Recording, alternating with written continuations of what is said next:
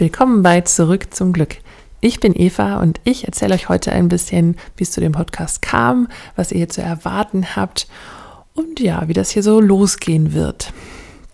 Ich habe ja schon eine Pilotfolge sozusagen rausgeschickt, um mal so ein kleines Echo zu bekommen, was ihr davon haltet, wie ihr meine Stimme findet, wie ihr äh, den, den Inhalt findet oder wie ihr generell das Thema Glück findet oder ob ihr Lust habt, mit mir Interviews zu machen zum Thema Glück um euer Glück zu teilen und um noch mehr Leuten zu zeigen, welche Dinge man tun kann, um in seinem Leben wieder viel mehr Glück zu haben.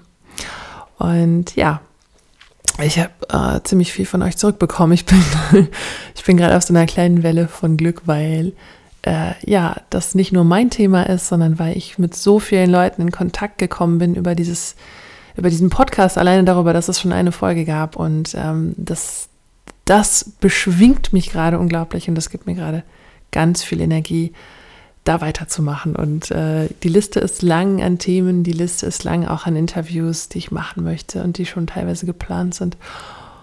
Und ja, ähm, willkommen, willkommen allen, die hier zuhören mögen.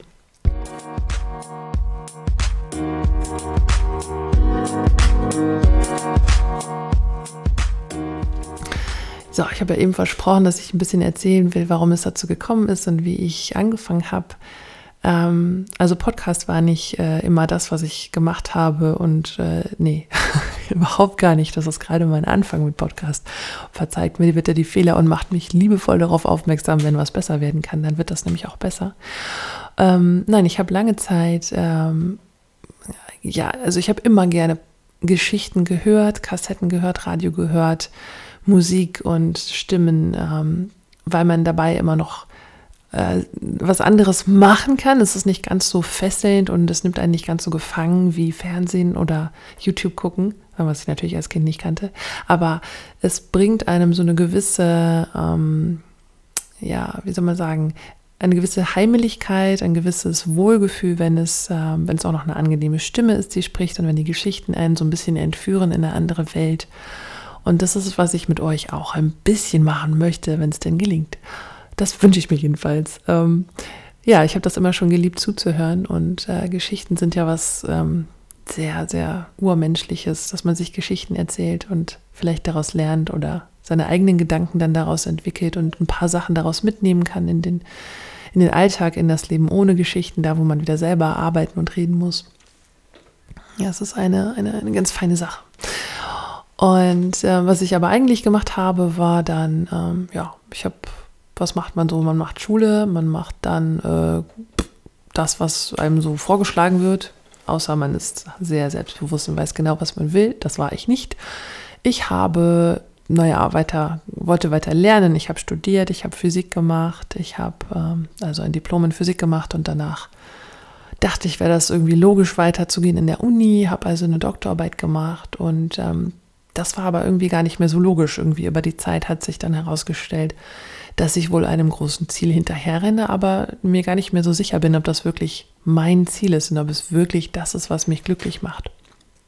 Und die erste Folge, die ich gemacht habe, hieß ja schon moderne Sklaverei. Und das war so ein bisschen dieser Punkt auch in meinem Leben, wo ich gemerkt habe, hm, das fühlt sich mehr nach Sklaverei an, da ist keine Leichtigkeit mehr drin. Wenn das doch, wenn das hier an der Uni dieses Ziel, eine Doktorarbeit zu machen und vielleicht eine Professur, Professur zu erlangen. ähm, ja, wenn das wirklich mein Ziel ist, äh, wieso fühlt sich das denn nicht leicht an? Wieso freue ich mich nicht mehr darauf? Wieso ist bei mir irgendwie diese Energie abhanden gekommen, das wirklich zu wollen? Und äh, ich weiß nach wie vor nicht, wieso die Energie abhanden gekommen ist. Und ich glaube, das ist vollkommen, ich glaube mittlerweile ist es vollkommen irrelevant.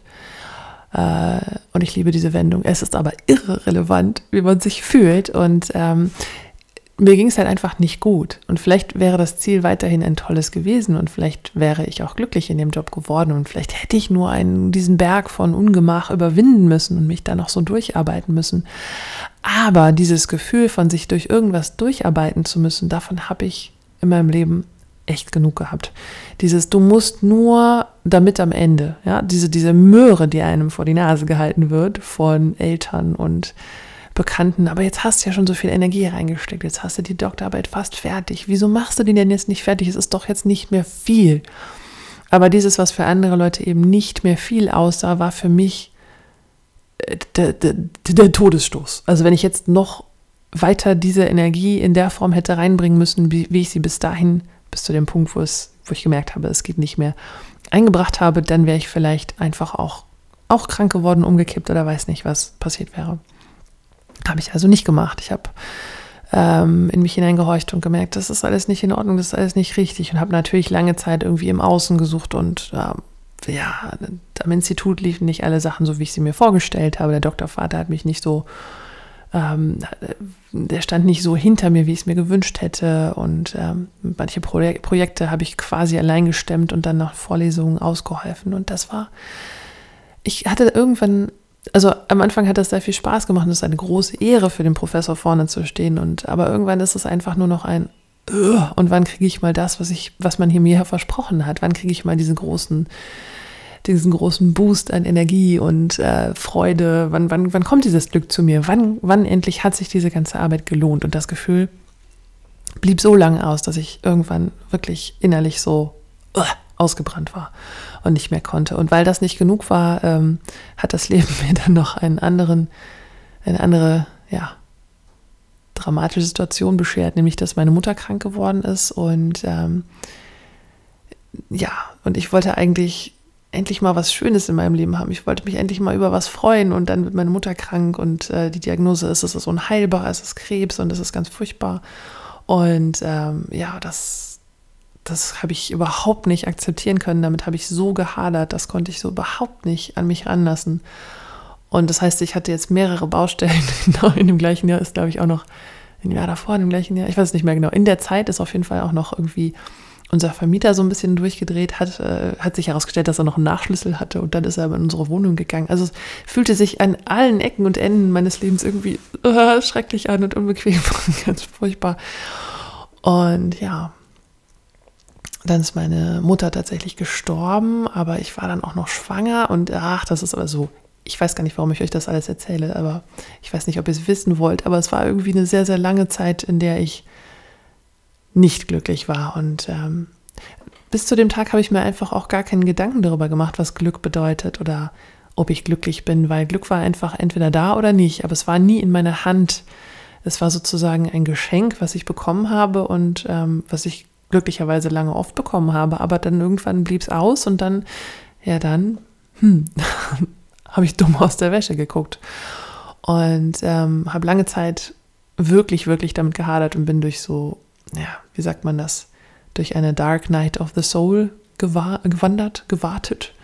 Ähm, äh, hat das aber nicht gewusst, habe das nicht begriffen und kannte auch weder diesen Begriff Dark Night of the Soul, noch habe ich mich je mit irgendwelchen spirituellen Themen beschäftigt, noch habe ich mich je damit beschäftigt, was man äh, ja an innerer Arbeit machen kann oder ähm, an Techniken haben kann, mit denen man ja sich selber quasi ähm, glücklich machen kann. Und ähm, das klingt jetzt komisch, ne? Ja, mach dich selber glücklich.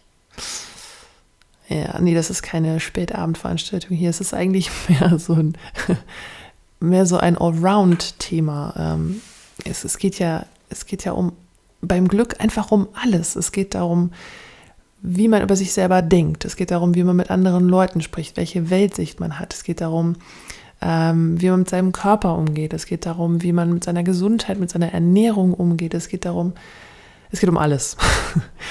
für Glück ähm, ist nichts zu schade und für Glück ist wirklich alles, äh, es ist wirklich alles erlaubt und alles möglich. Weil Glück nicht unbedingt bedeutet, etwas zu machen, was anderen schadet, sondern letzten Endes bedeutet Glück nur das, was dich selber glücklich macht. Und äh, in, in allermeisten Fällen ist es so, dass du dann besonders glücklich bist, wenn auch die anderen Leute nicht mehr Schlange stehen und sagen, du hast aber. Ne? Das heißt, normalerweise ist so ein bisschen die Angst, wenn man, wenn man anfängt, und das war halt auch lange Zeit meine große Angst, wenn ich jetzt mich wirklich auf mich konzentriere und mich nur noch um mein Glück kümmere, ist das dann nicht mega egoistisch? Ist das dann nicht so, dass die anderen Leute irgendwann nichts mehr mit mir zu tun haben wollen, weil ich mich nur noch um mein Glück kümmere? Nein, nein, es ist genau das Gegenteil der Fall. Muss ich dir leider sagen. leider, leider. Wenn du anfängst, Das ist meine Erfahrung und deswegen gibt es diesen Podcast. Wenn du anfängst, dich um dein Glück zu kümmern und zwar wirklich echt um dein Glück und nicht mehr Kompromisse machst mit ja, aber die anderen. Wenn du anfängst, dich wirklich um dein inneres Glück zu kümmern und äh, auch dein äußeres Glück, tja, dann irgendwann wirst, wirst du so glücklich sein, dass die anderen Leute quasi gerne bei dir sind und gerne was von dem Glück abhaben wollen und, und einfach, ja, dich nur einfach mögen, wie du bist, ohne dass du was tun musst, ohne dass du sie glücklich machen musst. Ähm, es, ist, es ist eine der größten Hürden, äh, so egoistisch zu sein, sich um sein eigenes Glück zu kümmern. Und die Angst vor dieser Hürde möchte ich dir mit dem Podcast, mit all den Folgen, die da noch kommen werden, ein bisschen nehmen. Aber an dieser Stelle möchte ich dir auch schon sagen, wenn du glücklich bist, tja, dann können die anderen auch glücklich sein. Aber solange du noch versuchst, alle anderen glücklich zu machen und dich selber hinten anstellst, ah, not so much dann wird es einfach nicht funktionieren, weil du dann immer mehr gibst, als du hast. Und hm, die Rechnung geht einfach nicht auf. Wobei an der gleichen Stelle könnte man auch sagen, und jetzt reißt es mich ein bisschen mit, aber ach, das wird in diesem Podcast wahrscheinlich noch ganz oft passieren. Ähm, es reißt mich mit der Gedanke, dass wenn du wirklich anderen helfen willst, dann wirst du auch davon profitieren. Also wenn du wirklich aus einem aus einer Situation, aus einem inneren, ähm, ich bin schon glücklich und ich sehe, der andere braucht das. Und es ist mir ein leichtes, es ist ein leichtes Gefühl, dahin zu gehen und zu helfen. Es ist ein schönes Gefühl zu helfen und nicht so ein, der braucht Hilfe und ich bin jemand, der helfen kann. Also wenn es nicht aus dem Ort kommt von, ich bin derjenige, der dir jetzt hilft, sondern aus so einem, aus einer, aus so einer inneren, aus so einer übersprudelnden Freude, Einfach, oh, guck mal, ich kann dir helfen, guck mal, bitteschön. Das sind dann die Situationen, in denen die anderen Leute auch die Hilfe gerne annehmen. Das sind dann die Situationen, in denen du davon profitierst, dass du hilfst, weil du durch das Helfen, also eigentlich war erst diese Freude da, ich kann helfen. Und dann war das Helfen, das Tun gar nicht mehr das Wichtige. Und das ist der wesentliche Unterschied, den ich in meinen Glücksmomenten momentan erlebe, dass sobald ich also dass wir das eigentlich, wir haben es immer falsch rum verstanden. Wir haben Glück immer falsch rum verstanden. Wir haben immer gedacht, wenn wir anderen helfen, dann werden wir glücklich. Nein, das ist so falsch rum, wie es nur geht. Wenn ich glücklich bin, dann helfe ich anderen Menschen. Und ähm, ja, ich glaube, vielleicht lese ich auch tatsächlich noch ein paar Bibelzitate, wobei nichts wäre mir momentan ferner, aber da stehen so viele Sachen drin, die so wahr sind. Und jedes Mal denke ich, oh mein Gott, ich habe es mein ganzes Leben lang wirklich, wirklich komplett falsch rum verstanden. Liebe deinen Nächsten wie dich, wie dich selbst, muss man andersrum lesen, muss man sagen, liebe dich selbst. Dann passiert es einfach so, dass du andere auch liebst. Weil wenn du für dich nicht genug Liebe übrig hast, wer sollte dann von dir verlangen? Und wie solltest du dann von dir verlangen, andere zu lieben? Das geht nicht. Es funktioniert nicht. Das muss man einmal selbst erlebt haben, um es zu verstehen. Ich kann davon nur reden.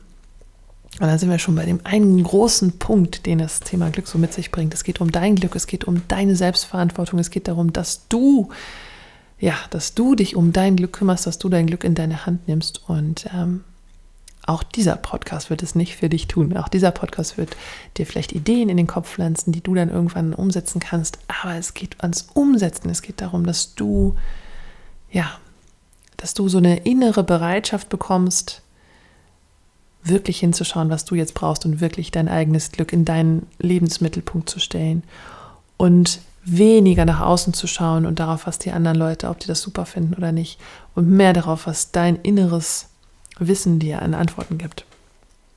Mehr danach schauen, was deine innere Wahrheit ist und was wirklich dein Glück ist. Denn ich kann dir viele Tipps geben, ich kann viel versprechen, aber herausfinden, ob das wahr ist, das musst du selber. Und wenn alles gut läuft, wirst du das auch. Es wird viele, viele tolle Themen geben. Ich bin schon ganz aufgeregt und ähm, ja, jetzt ist die Stelle, wo ich merke, dass ich nur noch rede, um zu reden. Ähm, es wird noch ganz viel zu reden geben, es wird noch ganz viel zu hören geben. Dies ist der Podcast Zurück zum Glück.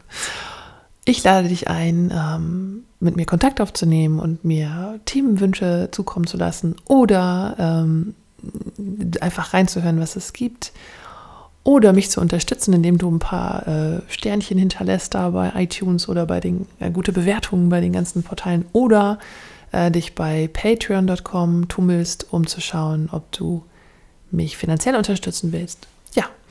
Oder einfach spread the word, äh, all den netten Leuten um dich herum erzählst, dass es diesen Podcast gibt und dass der vom Thema Glück handelt und wie wichtig das ist, sich um sein eigenes Glück ein bisschen einen Kopf zu machen. Willkommen bei meinem neuen Podcast. Ich bin ganz aufgeregt, euch kennenzulernen und ich bin ganz aufgeregt, mit euch diese ganzen Sachen hier zu teilen. Ich wünsche uns einen wunderbaren Start in, diesen, in diese Reise, auf diese Reise, zu dieser Reise, zurück zum Glück. Eure Eva.